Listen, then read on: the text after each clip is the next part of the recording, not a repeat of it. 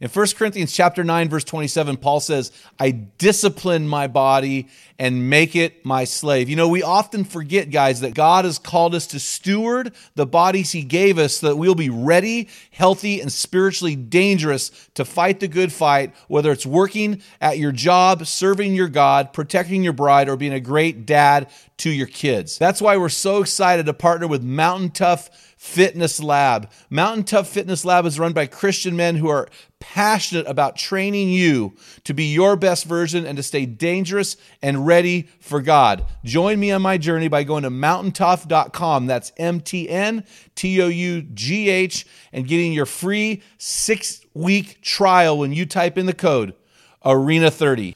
You won't be disappointed. Stay dangerous because here's what I think men do or what makes a man different. And I call this the manhood pentagon. And this is kind of named after the Pentagon in um, Washington, D.C., of course. It's not the critic who counts, not the man who points out how the strong man stumbles or where the doer of deeds could have done them better. The credit belongs to the man who was actually in the arena, whose face is marked by dust and sweat and blood. From men in the arena, it's Equipping Men in 10. Our conviction is to call you into the arena of manhood, call you out of the faceless, nameless bleachers, and call you up to be the best version of you. Because when a man gets it, everyone wins. Enjoy today's episode. Men in the Arena Army, we, We salute, salute you. you. Guys, thank you for listening to this episode of the Men in the Arena podcast. This is Equipping Men in 10. I'm Jim Ramos. I'm here with our producer and co-host Dale Culver. How you doing, man? Doing awesome, buddy. So, hey, do you got a man law with us today for us I today? I do. When we had our Men in the Arena event, I had a guy come up to me and he was talking to me about he's right. He's going to write a book on this. And I said, "You got to get this book to me so I can use your man laws." Oh. so yeah, I was like, So, "Dude, that would be the legit." man law? He he was actually sitting there and he said, "Never take the biggest stake when you're at an event, like or if you invite me over to dinner at your house." And uh, if I were to go in line first to grab food, and I'm like, "Oh yeah, I'm taking the biggest chunk of meat," which you know would be awesome, but you know, being as humble as I am, I probably wouldn't do that. So that's you- his man law? That was his man law: is don't take the biggest chunk of meat. Oh, I would change that and say wait until the very end and go through last. Well, and that's what I was going to say is usually those of us like you and I, when we go to events and stuff, we're usually the last guys in line to begin with. So, well, you know, not it's- jumping it's- in you're- there. Not only are you serving the guys in front of you, but but you don't have to worry about your portion size either. Just Yeah, do what you it- want. It baby. is what it is. So, hey, I want to talk to you guys today about the meat of the podcast. And this is called the Manhood Pentagon.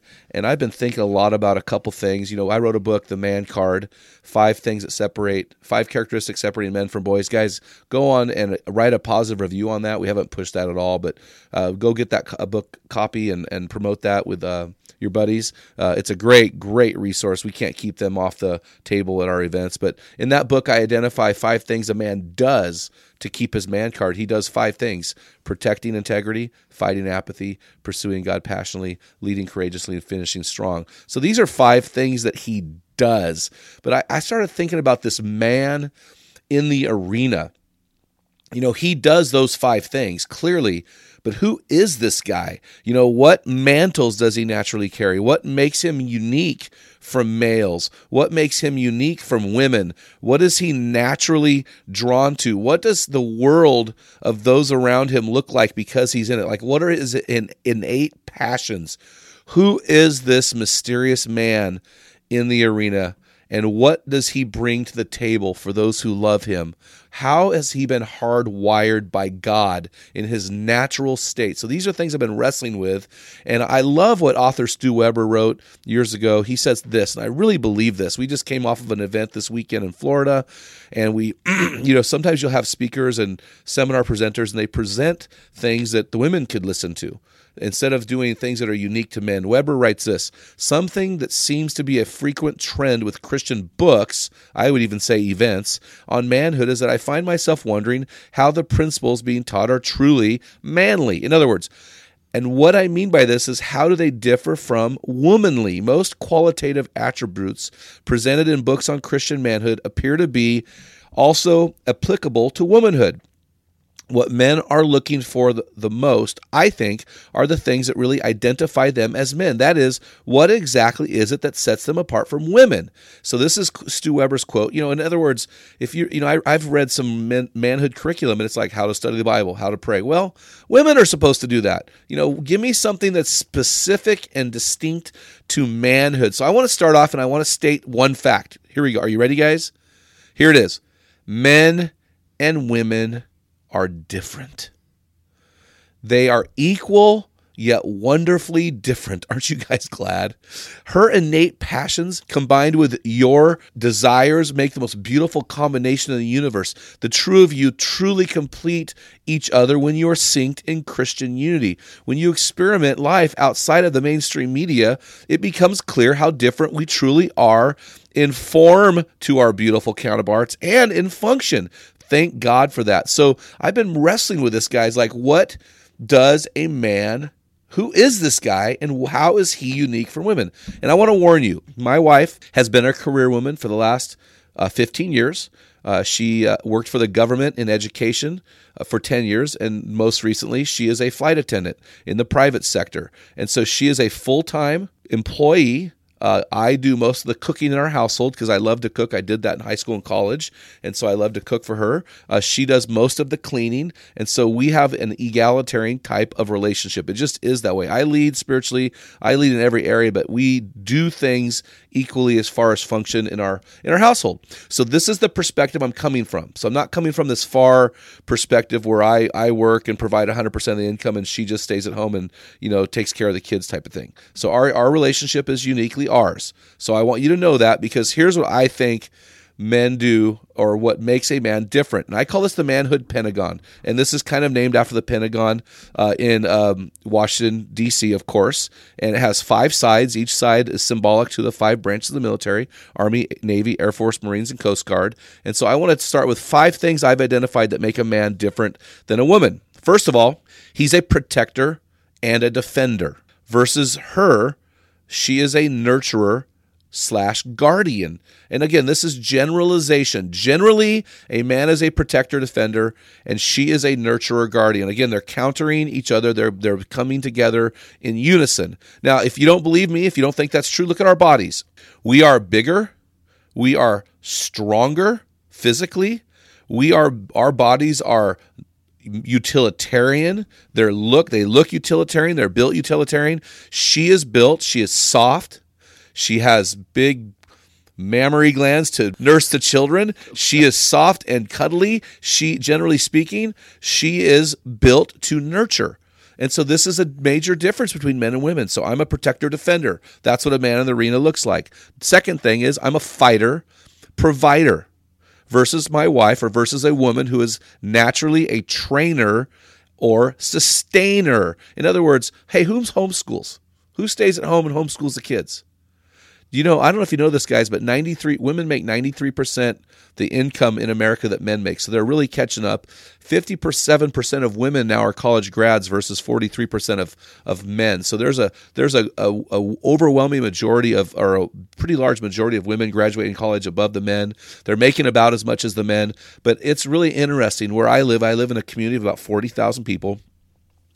I overwhelmingly meet women and talk to women who would prefer to stay home and nurture and educate and love their kids and nurture and, and build the household. The women are made to take a make the house a home.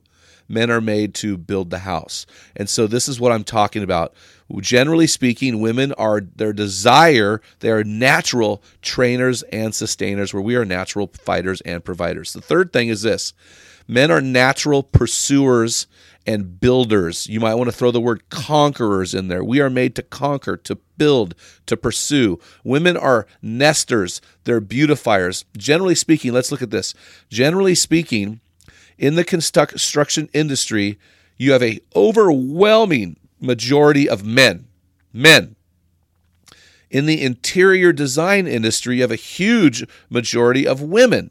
So, because it's natural, it's what we naturally gravitate toward. Men are naturally about building stuff, women are naturally about beautifying stuff or nesting making things, uh, uh, making your house, guys, a home. I could live in a tent, log cabin. I'd be happy. But my wife wants something beautiful, something that says home. Fourth thing is this men are naturally leaders and sacrificers. We are made to lead, we are made to sacrifice, where a woman is naturally an advisor and a partner. Don't get me wrong. My wife does a lot of advising. I get out in front and lead, but it's her behind me, you know, advising a lot of the way. But what look at look at these look at the movies, guys. If you don't believe me, look at the movies we like. There's a reason why we call them chick flicks.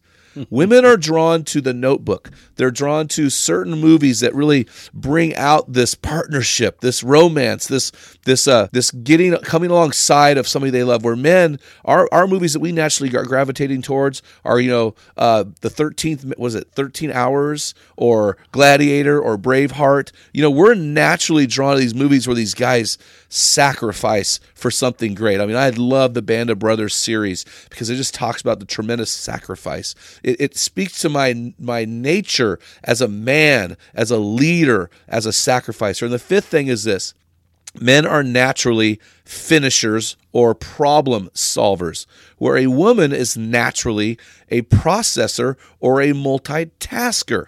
So she can do a lot of things at one time, where men, we can typically focus on one thing, but we're so good at finishing that one thing. Now, here's an example, guys.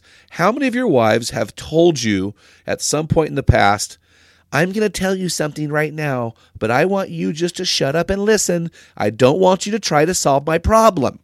Because men, women acknowledge this that we are driven to finish and to solve problems, where they are driven to process and multitask through problems. It's a beautiful, beautiful combination. But guys, that's what we are as men. Who is that man in the arena? What does he look like? He's a protector defender, he's a fighter provider, he's a pursuer builder, he's a leader sacrificer, he's a finisher solver. Guys, you've been listening to the Men in the Arena podcast. We've got some amazing resources to help you on your journey to become your best version.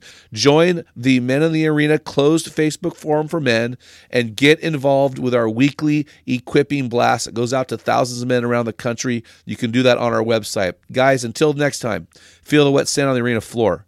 Hear the deafening roar of the crowd. Taste the sweetness of victory. Smell the stench of battle. Get in the game. Get dirty. Grind it out and Be a man. Equipping Men in 10 from Men in the Arena. If you hunger to be your best version, join us with thousands of men from around the world in one of our Men in the Arena forums. Join the forums on either Facebook or on the website at meninthearena.org. While you're on our website, remember to pick up your free electronic version of Jim's bathroom book for men, The Field Guide. Thank you for listening to this episode of Equipping Men in 10 from Men in the Arena. Remember, when a man gets it, everyone wins. What type of dad are you? Guys, in my 35 years of ministry, I've noticed that guys basically fall into two categories. And in those categories, there are four types of dad or four phases that you pass through as a dad. We just dropped an amazing quiz to help you discover what type of dad you are. Find out what type of father you are and get our custom resources fit to meet the needs and the questions you are asking. Head on over to menarena.org. Join 20,000 men from around the world and find out the type of dad you are.